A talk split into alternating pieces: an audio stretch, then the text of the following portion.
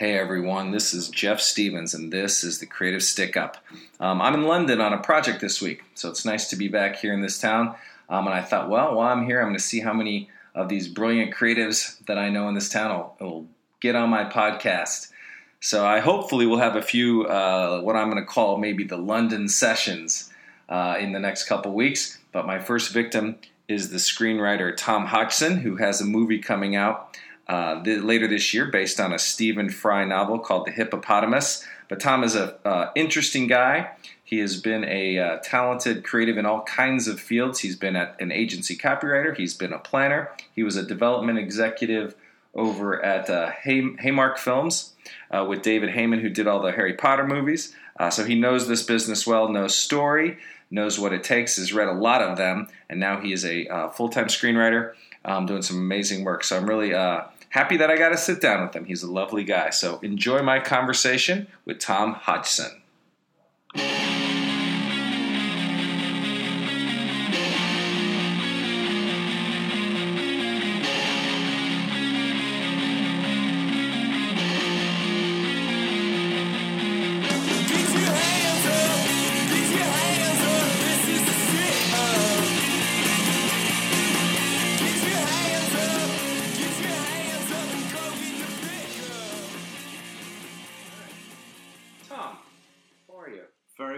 Thanks for having me on. Yeah, well, thanks for coming. Um, I guess something that's really exciting is you have your first feature film being premiered next week in London. Uh, it's a screening. It's a screening. It's a screening. The film itself is coming out next year, okay. it's the uh, it's the second feature that I've written, but the first narrative feature. Okay. I'm really, really excited. Yeah. So the first one you wrote was a documentary. This one it was, a... uh, the first one was a documentary that came out uh, about 18 months ago okay. about the Spanish golfer Seve Ballesteros, okay. and they had a lot of archive footage. But because he went from uh, a very, uh, how to put it, he there was no documentary footage of his life from birth to when he exploded on the world scene yeah. as a sort of sporting superstar. So they needed someone to, um, I suppose, craft the the bits which they didn't have footage, gotcha. the scenes of his childhood. So I was brought on to do that. That was a great uh, experience. But this film, which is called The Hippopotamus, yes. based on a novel of the same name by Stephen Fry, is okay. the first sort of narrative yeah. feature that's made it to the screen. So, how did you? Is there a backstory of how you found your way to this project? Because Stephen Fry, let's face it, he's pretty big very big. He's a prolific writer. Yeah, everyone knows Stephen Fry. He's got a certainly interesting tone of voice, right? Very much so. Yeah. Yeah. And so, how did you find this project, and why wouldn't Stephen Fry write it? You know what I'm saying? Is it so, yeah, it was a good, good question. Uh, he's distinguished himself in every form that he's uh, he's turned his hand to. Yeah. So. Uh, backing up a, a, little bit, I started off in film working for the producer of the Harry Potter films. Okay. A lovely guy called David Heyman, okay. who's produced Harry Potter, Gravity, Paddington Bear. A major whole, player. A major player, and very, very nice How did you it. get that job? Did you know someone? So I interned, uh, okay. which, full disclosure, I did get because I knew somebody, or at least I got the interview right. because of that. Yeah. And that led to a one month internship okay. reading scripts uh, in so this beautiful little uh, yeah. Company above a guitar shop in Denmark Street. So the whole place, you know, shook every five minutes as someone tried out an amp. Um, could you tell downstairs? Like, yeah, you they're trying out the Marshall 750. You, you, well, my ear wasn't that finely tuned, but certainly it shook quite a lot, which meant some visitors were quite disappointed when they were expecting to come to, you know, the office of the Harry Potter producer, expecting glitz and glamour and yeah. the kind of the rat catcher there because it's in Soho's on an old burial pit from the plague and. anyway, but very charming with it, I should add. And I was reading scripts for a month, really loved it. Was writing coverage where you assess projects mm-hmm. and you write for people, um, I suppose, more senior than yourselves who have less bandwidth to read the scripts themselves, yeah. you summarize them, yeah. and then you make a recommendation, kind of, you know, consider, you know, acquire, pass. And was doing that really happily for, for, for a month. Yeah, and did you? So when you're reading on these scripts, is this where you're reading and like, I could do this. I see how this is working. You can deconstruct these things and sort of get a like, or did you know you wanted to be a screenwriter prior to reading these scripts? I just knew I wanted to work in film in some capacity, Yeah. but didn't have any family uh, sort of connections or any knowledge of anyone, bar the one that got me the interview. So I Great. should have, yeah. That anyway, person? That person. Um, but just knew that film was something I wanted to explore. Didn't really know what any of the different jobs meant, director, producer. So um, had this in to go Yeah. and sort of, you know, kind of fi- find out, and Yeah. was just told read read, these. read the scripts, summarize them, yeah. and then just you know make make a recommend make a recommendation. So you start out giving a massive you know pile of pile of scripts. Um, How many are you reading a month or uh, so I was probably reading about twenty a week? Okay. across different different genres. Yeah. Um, didn't get the cream of the crop to start with, Right. they're, You know, Right. if they come with talent attached, finance, they come from a fancy agent, they go to the top of the pile. Yeah, yeah. A mixture of some of those, but also reading off the slush pile, people who just you know, Yeah, e- submitted. e- emailed in, and Yeah. you start reading them. Well, it's good to know Um, that if you email a script, then someone's going to read it, probably, Someone is going to read it. Um, which is most- kind of good. Yeah, it's really, really good. Yeah. You can get through, uh, and you read some, and you quickly the first ones you obsess about because you don't want to make a mistake, and so you read them cover to cover. And I remember my boss coming out, "How many have you read today?" And I'm like, two. Like, you're reading them cover to cover. Some of these just read thirty pages, Yeah, ten and- pages, and then make an assessment. Yeah, if you're Um, internet. And they're really fun, and you learn quite quickly, I suppose, to sort of um, I don't know, bury your own or let your own taste not impinge Yeah. too much. So, um, So you have to bring a. Is this going to? Did they say we want money making movies? We want movies for certain stars. We're looking for this, or did you just like, is this good or not? I think it started just with is this compelling? Yeah. You're reading for two uh, with two lenses. One of is this project viable? Is it compelling?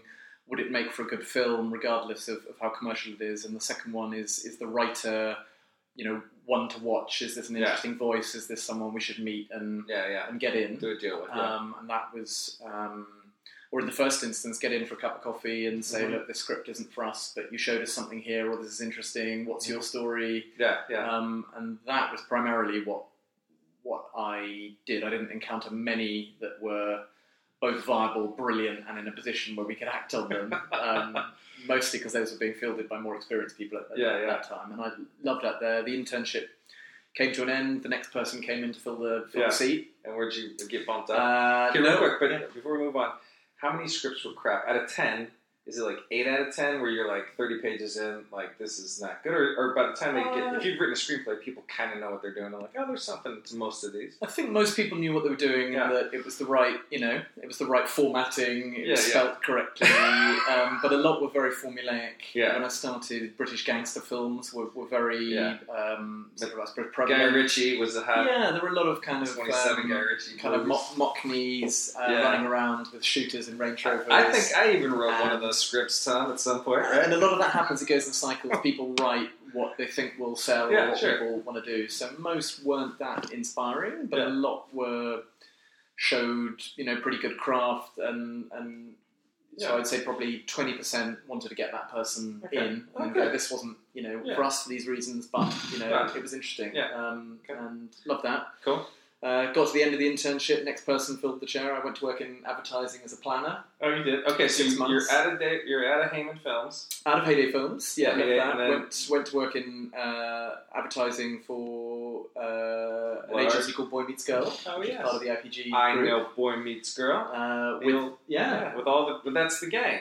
that's the gang. Is that where you met the gang? Uh, so the gang uh, is really kind of um, Ben Little and Yeah. Wayne Guthrie Yeah. and, and several others. Andy Law. and Andy Law and Danny Talk Yeah. and, and lots of others who Yeah. subsequently we founded an innovation consultancy called Phyllis Frank, Yeah. which we can come on to later. Yeah. Ben I've known since childhood. Okay. Our mothers met in the doctor's surgery, six months old. Are you kidding? No, not at all. That's where you guys Um, go back to.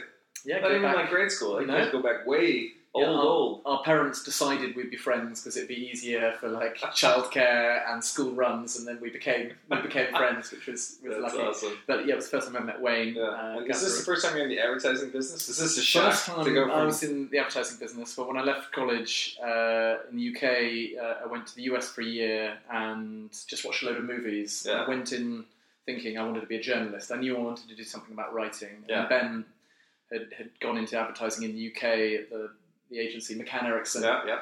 And while I was at university, was talking to him and what he he made it sound so amazing. These pitches, the late nights, the Yeah. the camaraderie, the Yeah. the kind of giant post-it notes, big bold ideas, the kind of theatre, the Yeah. kind of ridiculousness, the excitement. So that was quite looming quite quite large. Yeah. Uh, and um, It is, it is like that. When you work with Ben, it is like that. yeah, I don't know if it's like that all the time, but it's like that here. And, and I think he, he has this enthusiasm Yeah. and and just way of doing things that sounded incredibly intoxicating. Yeah. And my other options were maybe the more sort of milk round type sort of law things that I wasn't, you know, Yeah. quite ready to consider. So Yeah. advertising and film became became things. So Ben kindly uh, got me an interview. In fact, my whole life is starting to sound like people who get me interviews. Uh, anyway, That's how life works. yeah, and I worked for an amazing guy called Yeah. Chris Chalk, who Okay. um, a very famous planner uh, who did the HP Invent positioning. Okay. He's now president of Cheil, Okay. uh, the Samsung agency. He was a lovely guy and uh, sort of took me under his his wing. Uh, six months in, I got a call from Heyday Films saying the guy who was my boss was leaving, and did I want to interview Yeah. for the job? And Wow. interviewed for the job, got the job. So my career as a planner lasted Six months. six months. Yeah. Um, and uh, yeah, was back in the world of film. That's Spent great. two and a half years, then then at, then at And Heyday, giving it a proper go. Really, And is that a you were uh, then a development executive? development assistant to start with, okay. which was kind of like 60 70 percent doing the job of a junior development um, exec, finding new writers, Yeah. going to the theatre, reading the newspapers Yeah. and all mag- periodicals, trying to find new stories, and then thirty percent just running the office, making tea. Delivering scripts around Soho, Yeah. you know, doing the stuff that Yeah. paying your dues type, type Yeah. stuff. That's awesome. And do you was there a so this is where you really learned the film business, and this is really where you learned. Yeah, in, in so much as I have, yeah, Yeah, that was yeah. very much uh, David uh, Heyman has built the company in his own sort of image. It's a very small kind of company, Yeah. a lot of mentoring and very few restrictions in terms of what you were asked to look for. It was just interesting voices, yeah, um, and so some shops, you know, have a very uh, defined taste Mhm. that they are looking for particular genre kind Mhm. of pictures. But it was a pretty broad church of, of stuff, and worked for a lovely um, woman called Rosie Alison, who's Okay. a novelist as well as head Okay. of development. And her and, and David and the other people I worked for really just learned learned to do it watching them really. And and when you work for them, so Dave, someone at that level who's made it that is it is the man just incredibly talented, incredibly forthright? Did he just get a great break with J.K. Rowling, or did he like were those his first films, or did, was he already a producer? No, he was a studio studio executive. Executive, okay. Then set up his, his own company. Yeah. Made a couple of uh, well regarded films, uh, Day Trippers, Juice, which you might have seen with Tupac, Yeah, yeah, uh, and obviously I think Harry Potter catapulted him to the next uh, level. Um, but I think it's a combination of good good taste. but he's made great movies beyond Harry Potter. yeah, really strong movies. Yeah, yeah. Um, Everyone you mentioned. very very, very diverse, very very successful. Yeah. Um, I think the ingredients are. I, you know, you'd have to ask him. Maybe Yeah. you can get him on the show. Yeah, but I would say he's got great, great taste. Yeah. Um, but more than that, he's really good with people and Okay. he backs his judgment. So he identifies filmmakers and writers and, and collaborators that, that he really rates and enjoys working and builds you know great loyalty in those relationships. So you Mhm. look at someone like Alfonso Cuarón, who Mhm. directed Y tu Mama Tambien. Yeah. On the surface of that, not the obvious choice to replace Chris Columbus on Harry Potter. right. You know, Y tu Yeah. Mama Tambien's brilliant, Yeah. but Is that Warner the- Brothers are building this huge family-friendly franchise. Yeah. And the previous movie, you know, Mhm. subject matter must have, you know, jarred a little Right, bit perhaps right. initially, but David went, you know, Alfonso is the guy for this, or that's, you know, at least my understanding. And he turned out, for me, you know, one of the, the best films in that franchise that really, Which was the first kind of adult film, um, uh, Prisoner of Azkaban. Okay. And it just really, as the mood got darker, it got more adult. Drew some really interesting performances out of the kids who were still kids at kind of that time. Yeah. And obviously, David's gone to work with him in in Gravity, Mhm. and so I think part of that of finding the people that, that you you rate and you want to spend time with and you want to support, and, and then building those those relationships. I think that's a big big part of it. Okay. And um, and then also he specialised in adapting books and turning those into films. So he's a very literary minded, big Mhm. reader, and I think people Trust. feel comfortable Yeah. sending their material and entrusting their material. Um, and I think um, I think that's a big part Mhm. of the, the, the su- su- success. And then um, the Harry Potter films have got they were they get better and better. I mean, you could just tell that everyone was just clicking and yeah. I mean, you know, I don't know if the last one it was a two-parter. Maybe that dragged for me a bit, but there was a couple like the one you prisoner is good. Great film, right? I think they've all got their own Yeah. char- character. The Yeah. books get richer, the universe Yeah. get, gets bigger, the kids are growing up, the supporting actors, uh, you know, they sort of empty the National Theatre, Yeah. get, you know, get. Um, Oh, good. And even yeah, the, yeah. What's his name has gone on to do some great things, like super legit. Yeah, Dan Radcliffe has Yeah, gone on it to a really fantastic, rich career of defined by sort of interesting choices, and um, and I think has, has navigated his post Potter, you know, land really impressively. As is Emma Watson, Yeah, who's a UN ambassador and, Yeah. and conducts herself brilliantly. Yeah. Um, and I think you know, um, yeah. That's a group of kids. No, none of them turned out like drug addled and broken. no, I you know, that could have happened. That happens a lot. They absolutely. all came out okay. That's Absolutely. Do you like J.K.'s new thing? Uh, so I haven't seen the play yet, Okay. um, but I've read the Robert Galbraith uh, books that she's Okay. written, which I'm, I'm a big fan of. Oh, um, but I haven't seen the play um, yet, That's but the reaction's been fairly um, Yeah. fairly extraordinary. And at some point, you got into the digital side of Harry Potter, right? Yeah, that came that came a bit a bit later, but Okay. I yeah I, I spent sort of two two and a bit years working for for, for David, reading scripts, Okay. worked on a couple of films that eventually got got got made. So, what were the ones that you were worked on? So I worked on a film called Yes Man that starred Jim Carrey, oh yeah, and which was a book that I read in London. yeah by a brilliant UK-based writer Yeah. comedian called Danny Wallace. Yeah, who's so funny. fantastic. Yeah, and that was- great seeing that go from potentially a British film up into a big studio Yeah. kind of comedy. Yep. Uh, and then uh, the different end of the scale um, uh, tonally was a, uh, a powerful Holocaust drama called The Boy in the Striped Pajamas that Okay. my boss um, uh, found, and that was um, that was a really um, good experience. Yeah. Um, uh, I wasn't involved in the production side. Sure. I'd, I'd, I'd uh, passed on, passed over, But- moved yeah, on by yeah. then. But um, it was wonderful working on the script. Um, So that's in, on your side of it. You find the source material and like, all right, we need to get a script written. So you hook it up with the writer. That gets written. You read it. Then do you have to like find Yeah, you another of writer? You just massage it, get it to this con- moment. contribute uh, notes. Um, so Yeah. we all a draft kind of comes in. Everyone in the company kind of reads it kind of over the weekend. Yeah. compiled notes, and then they're sort of marshaled together into one master um, set of notes that, Mhm. that get sent to the the writer. Yeah. Um, and uh, that was a really um, great experience. Just comparing notes with other people, what they'd in the company, what they thought of something, and then um, yeah, and seeing how that sort of um, you know developed. Um, So do you now that you've written and gotten notes on the other side? Do you have any regrets about the notes you sent, or is have you learned anything about that process, or do you take them out like, oh, I get I it? think the big lesson I've learned is separating big picture and page notes. Okay. So uh, the first Okay. notes that I ever did, which thankfully um, my boss prevented going from the writer, was kind of like you know page one, there's a typo here, and page two, um, he arrived in a car and left in a helicopter. Page three, Right. and then only when you're on page two, you're like, but the script is really really great. Yeah. So it's trying not to kind of bury the lead in journalistic sort of parlance, and Yeah. I, you know, then gradually realise, okay, right. First off, this is fantastic. Right.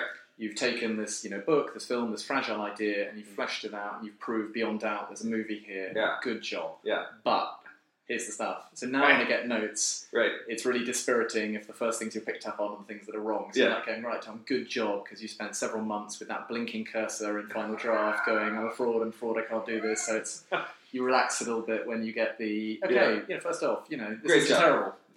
and then, but here are all the things that need to change. So I think that's, That's um, that empathy Yeah. from having sat on both sides of the, the table is, is, is sort of helpful. Uh, at least I find it helpful. Yeah. Um, And so, at what point?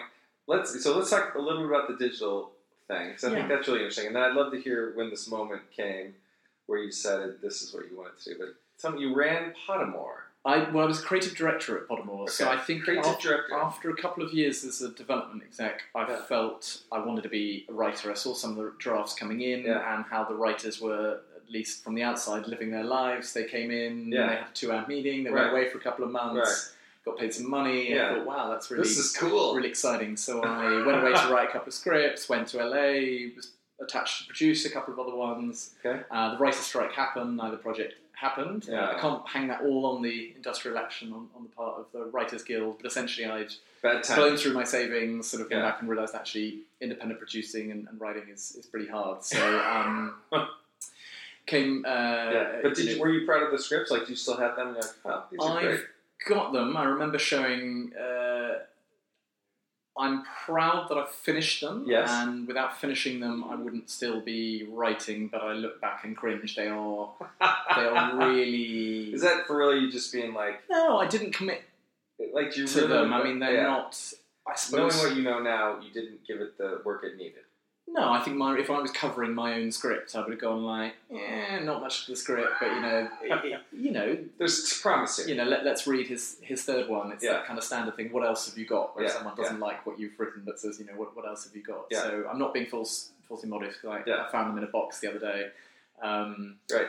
but enough people were positive enough about that to go. Yeah. You're not wasting your time. Oh, good. I don't think this film's going to get made. Yeah. But, and to be fair, you know, it, it did have a couple of actors, uh, an actor and a director attached. Both Okay. have gone on to good Good things. So, right. um, so it made it some people saw something kind of in it, and it gave them the, the sort of confidence. Um, but that brings me on, I suppose, to my sort of theme. I, I tried doing it full time, and Mhm. it hadn't worked for various reasons. Yeah. So I, with um, um, Ben and Wayne, these two long-term friends and collaborators, had set up this agency, Mm-hmm. Yeah, Phyllis yeah, and Frank. yeah. They needed some help um, on the content side. Yeah. So they were kind enough to get me back in and spent uh, spent some time working with them, learning a lot from them Yeah. around brands for the first time properly, and realizing actually that some of those skills in, in development, film development, Mm-hmm. identifying talent, um, delivering notes, shaping things, some of those kind of partnership Mhm. type relationship building skills were, were transferable. Mhm. Um, Well, there's never been a point in history, it gets getting closer and closer, where brands have to be amazing storytellers. They just, they almost have to think of themselves as producers or directors or a network. And yeah, I can't imagine that that side of the fence, looking at just telling these stories, isn't just bang on, right? yeah, And maybe they want to do it a little shorter, or it's not so. Yeah, I, I think I think that's that's very um, very true, and I think a lot of agencies traditionally didn't have in-house development experience. They Mhm. had a lot of very talented copywriters used to writing spots, Right. and a lot of those copywriters have scripts, feature scripts in the drawer. Sure. And um, but I think um, Actually, having someone that has read hundreds and hundreds of stories, well, yeah, yeah, just has lived in that world, right? Yeah, no, the same principles apply, and I, Yeah. I think in terms of like, is this worthy of you know my time? Because obviously ads cost a, a, load of money, sometimes more than feature films. Yeah. I think a lot of those skills um, and relationships with agents and, and tracking young writers, I think, and directors was I think my most interesting, um, relevant value add. I think because a lot of agencies, if they've got big money. They know that the, the huge screenwriters and huge directors they want to hire for a project. Like, yeah, let's go to David Fincher. We've got a brand with the resources to go for go for that guy. But Yeah. the kind of more up and coming talent Yeah. Is maybe not on their sort of Yeah. radar. And that was So that's the brilliant ecosystem that you knew. Yeah, You knew all these young. Well, yeah. and then suddenly there were more outlets and brands wanting to do some things, and and um, That's and cool. Ben and Wayne were working with Mini and HTC and kind of bold clients that, Yeah. that were, were experimenting. So produced some work um, kind of there, and then got the opportunity to work for Samsung as their head of content strategy in the in the UK. That's what you did. That's what I did after that in, in Okay. uh, 2011 Okay. um, just before the Olympics, and Samsung was beginning to realise that that um, it needed to, I suppose, increase its investment in in storytelling and, and, Mhm. and trying to draw consumers closer emotionally to this brand that was absolutely crushing it on kind of like logistics, Mhm. product quality, but but there wasn't any real understanding, consumer understanding about um, about the brand, Yeah. what they're trying to achieve, what its what its Yeah. values kind of were. Yeah. They had all these great, un- relatively untapped assets like Yeah. Chelsea sponsorship, global um, Olympic sponsorship, and Yeah, it had a lot of charity work. and stuff like Apple was so tight. Yep. Emotionally, Samsung, which was a killer product, no one disputed so much of what they stood for, except for the brand itself, right? No, and, e- e- e- exactly. So um, and and you walk in your first day there, and you look at all the different divisions, and, and you wrap your head around the scale of the place. That's you know, you know, air conditioning units, uh, heavy machinery, medical imaging, Right. phones is just you know one division, One and. Samsung Electronics is one division amongst you know, dozens, and everything company. from yeah, e- exactly. Wow, Um, they're they're an industrial yeah product maker. That's Yeah. their culture. Yeah. That's crazy.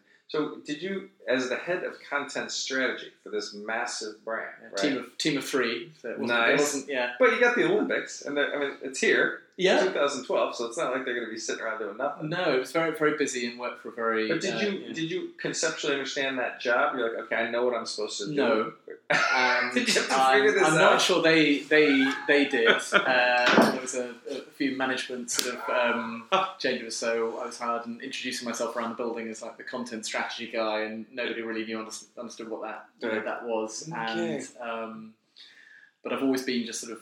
I don't know, just trying to make the best of the situation. Sure. With some really, you know, Yeah. extraordinary people, and learned quite a lot of big company experience of Yeah.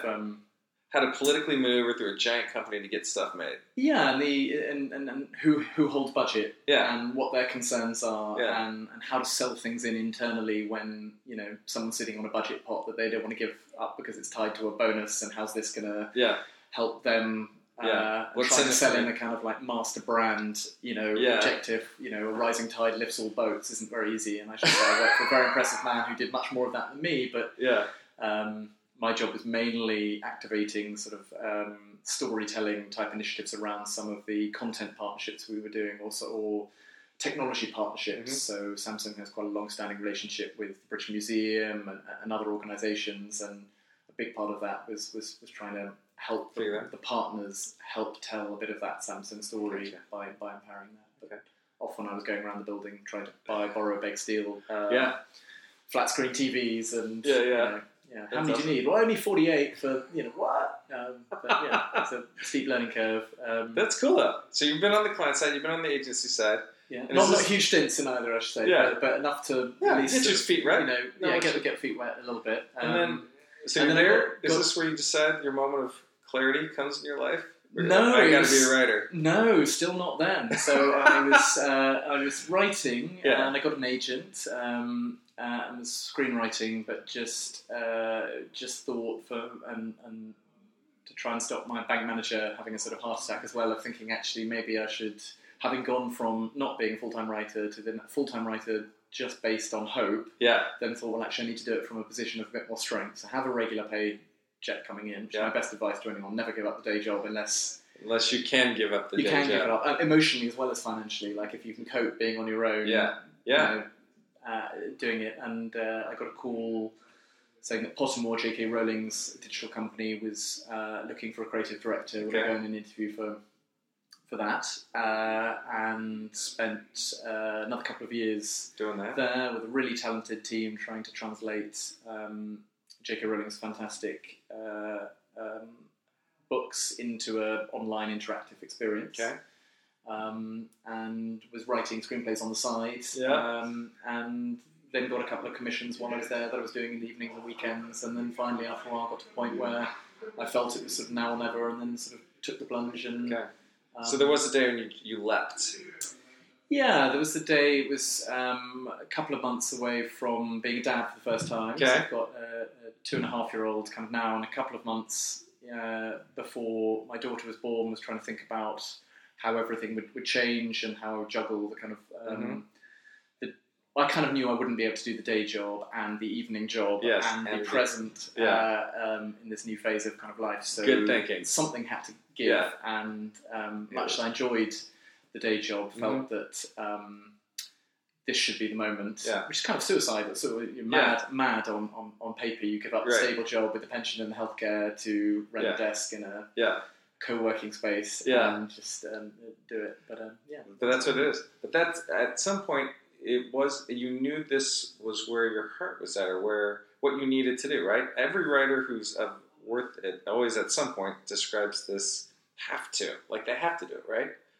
Yeah. I think it's, it's not like it, no, very much. Or, or Yeah. I couldn't. I didn't feel I'd given it given it a real nudge. Like Yeah. I hadn't given it a real go. And what, what kept rattling around my head was, I I've got the mental strength to or to cope with the fact that I may not be a writer full time for Yeah. this life, and it may not be my primary source of kind of income. But I haven't put enough in to quit yet. Yeah, yeah, I yeah. haven't, Yeah. I've written a couple of scripts, but that's not that's not it. that's not the best I've got. I've got Right. some more stuff, and I owe it to myself Yeah. Um, you know, to give it everything, and Mhm. if it falls short or I can't make it work, Yeah. I can live with that. Yeah, yeah. and um, And that's it. and I think my, my, my wife also subscribed to that view that she didn't want to hear for the next 40 years I could've about just like, could. I could have been a contender, Right. you know, and it's just throw everything at it. If it doesn't work, you know what, you give it a go, Yeah. and a lot of people don't even have that opportunity. Right. so, right. Um, and my agent was horrified that I was. Um, she had quit. no, that, that I was. Yeah, exactly. She was just like, you're doing. You're, do, you're doing. This is your What? agent. You're- like, you're baby, you're my agent.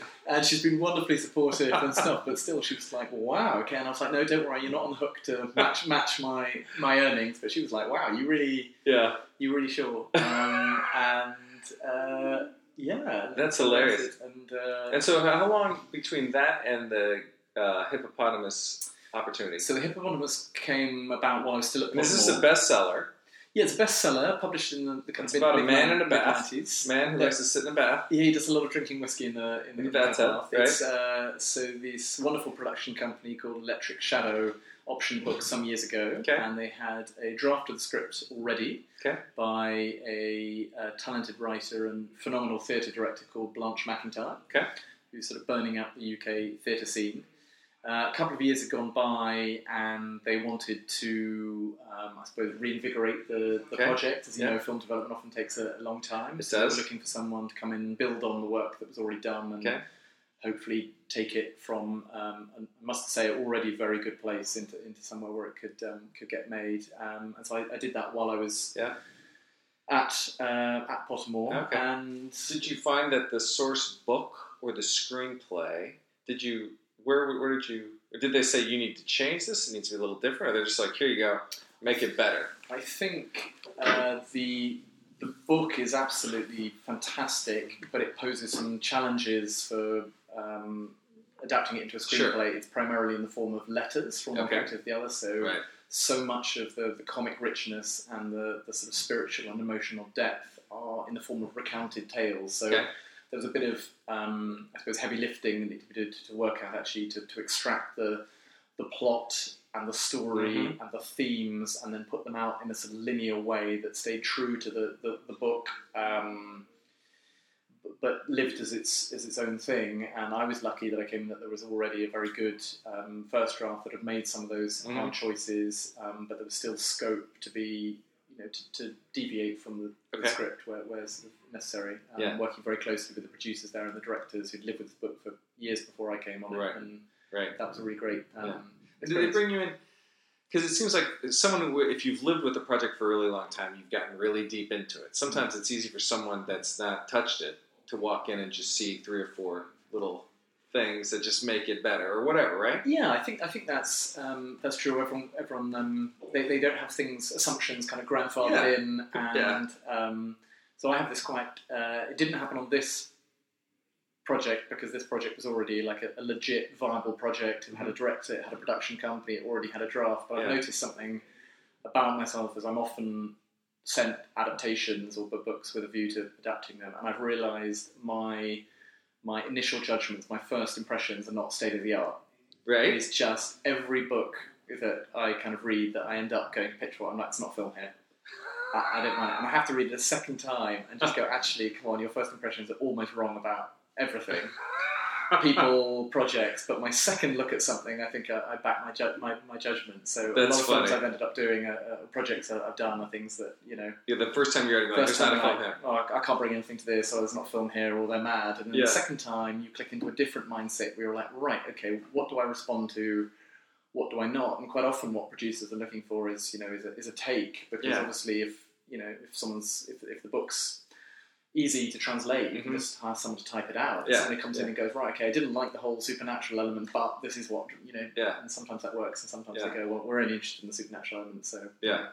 Thanks well, books, books, you, you know, there's I don't know a handful of books, movies that are both great, right? Either and most of the time, the book's always better than the film, right? So it's a hard, it's not an easy thing to do, and yet people continually try, continually try, continually try, and I suppose there's lots of movies that with the, they write books later, right? or the books were Yeah, shit, but didn't become popular after the movie. Or I think sometimes like Yeah. a wonderful book, uh, Human Capital, Yeah. that was made into an extraordinary film, but an Italian film. Okay. US set book, or Yeah. one of my favourite films the last 20 years, bold claim, but uh, Tell No One, Okay. um, was uh, made into a French film. Okay. So Oh. Hollywood plotting, Yeah. delivered by a French director. Which totally twists it around. totally twists Yeah. it, and I think sometimes That's you know the way to do that, that that you know that, that works. But So next Thursday is the it's a screening, it's a sort of industry sort of screening. Okay. Um, and you've seen the film, I've seen the film, and you're happy with it? very happy with it. It's not like some Barton Fink moment where they you're struggling with your writership and they fucked up all your words or anything. And No, I this one went pretty smooth. very smoothly. The director and producers, um, uh, director is an amazing guy called John Jencks, and, Okay. and him and his um, producers were very kind to involve me. Yeah. Um, but Who I, plays the, who was in it? Matthew Modine and somebody else. Matthew Modine, Roger Allam are the two uh, the two Leads. leads. Okay. And uh, but it's got a very strong um, uh, sort of supporting uh, kind of cast. Yeah. But I think the other thing that I've really enjoyed about it is I always used to listen to people saying, "Oh, it's a true collaboration," you know, and I always thought, God, false modesty. Yeah. But it really is. Not only is it based on a fantastic book, and a lot of the laughs come from Stephen's, um, you know, lines as Yeah. written, Yeah. but also, you know, I'm one of two writers on the project: the director, the producers, the cast. Everyone has fed in. Then the editing, which is as a writer something that I was not that cognizant of the role of an editor, but wow, they Did can find, they can determine whether a joke lands Yeah. or not. Yeah. And you know, the more you watch things like The Thick of It and some of these uh, Veep and some of these Yeah. things, Yeah. notice that, that editing is really key, which you Yeah. you ad, ad guys know Yeah, totally. instinctively. Absolutely. Um, and I didn't know that either until the first time you make a spot and you're like, oh yeah, you, it's 80% in the. It's funny. I was just reading this article where all these great male directors, and I don't know what this was, it was kind of, it was in the New York Times, but they all have their cameras and they go out and they shoot all this film and it's very phallic and it's like, we're spraying film everywhere, we're blowing up stuff. You know, uh, Cameron and Michael Bay and Woody, whoever, Martin Scorsese, but each one of them has a female editor to hold it all down and make it amazing. And but they don't get near as much credit, right? Versus what the director gets. Yet we all know if you set an editing studio, how like it's fifty percent of the job at the uh, at the least. and all Right. those little details, I think Yeah. you're so right that add up. You just stay on that person for an extra half beat. Yeah, The anguish goes up the scale, or it's Right. funny you cut in too too quickly, and yeah. and I think that's informed certainly how I'm now writing new projects, which may or may not get made. So what are you like- writing now? Like what are you what are you into now? So I'm writing a project at the moment called The Passenger. I think it'll have to be retitled as a very famous Who, Who song of the same name. Okay. Um, so I should say it's an untitled project. It's a TBD. No one, TBD. No Right. one's cleared the name yet. Yeah. Um, which is uh, And can't this is- say too much about because it's Right. also it's based on a real person's uh, um, uh, life. So I'll- Okay. uh, but I'll, I'm But is not- it not from a novel or a magazine? No, it's based on a, a real. Um, You're doing it. Real person's life. Okay. He's living and breathing Have you done that before? no, that's a new experience. Okay. Again, I was brought in by a director who, uh, just like the hippopotamus came about because someone read a, another script, a sort of writing sample, and Yeah. said, "Why don't we get Tom in for this?" Yeah. This was a director I worked with on a project that ultimately didn't get made, but they were looking for a writer. Mm-hmm. The, the principals had conceived a story; they needed someone to um, to sort of execute it, and that's been um, still midway through it. Deliver at the end of September. Okay. So um, How's it coming? Uh, just past the halfway point. Okay. Uh, I asked you this, and you said you're a discipline. You have a disciplined way of writing. What is I've that? realised that I only have like two genuinely super productive hours in, in the day, which anyone who hires me for freelance copywriting will now be um, uh, immediately alarmed. Horrified, right? Um, but kind of like it's uh, it's nine thirty to eleven thirty in the morning, This is you. and that's full capacity, Okay. and then everything after that, it just goes down a little bit of Yeah. a, a, You're researching. You're talking. You're that, that, that I know it's two hours that I can, uh, I can do, and Okay. then after that, it's you know you're down at about seventy percent, and then the phone Yeah. rings and you have to pay a bill, yeah, yeah. or you go down the. That's good though. If you can do that Wikipedia. Yeah. every day, that's what you need to do. yeah, just do do the pages, resist the urge to edit as you're going, which Yeah. is Yeah, we talked about this. yeah, Don't edit. get to the end. Get to the end. Um, I like that. yeah, I think it's, otherwise nothing. You're just going to tinker. I Yeah. do anyway. Yeah. Um, Well, you can't you can't get past the fact that you're crap if you're editing and you're rereading like, oh, this sucks, and you just can't think that. You'll never get it finished. You uh, gotta plow through it, and that's hard, isn't it? Yeah, I think it's really, really hard. But I take a lot of comfort by looking online at a lot of annotated manuscripts of, um, like I'm obsessed with John le Carre and recently published his autobiography, and Yeah. as part of that, they've released you know his original manuscript of the book Tinker Tailor, and it's Yeah. crossed out. There's marginalia everywhere and crossings out, and I think it's quite Yeah. encouraging to To realize that when you're not at that level to go even the best are best just spy constantly novelists. revising Yeah. and uh, and things weren't you know always great. Um, That'd be um, he'd be a fun guy to adapt something from, right? Would you yeah, like that? quite- and I'd be, I think, slightly in, in awe of, Yeah. of of him. I'm a huge huge fan of, uh, of his work and most of the films and TV shows based, based on that. I've set a really high bar. Yeah.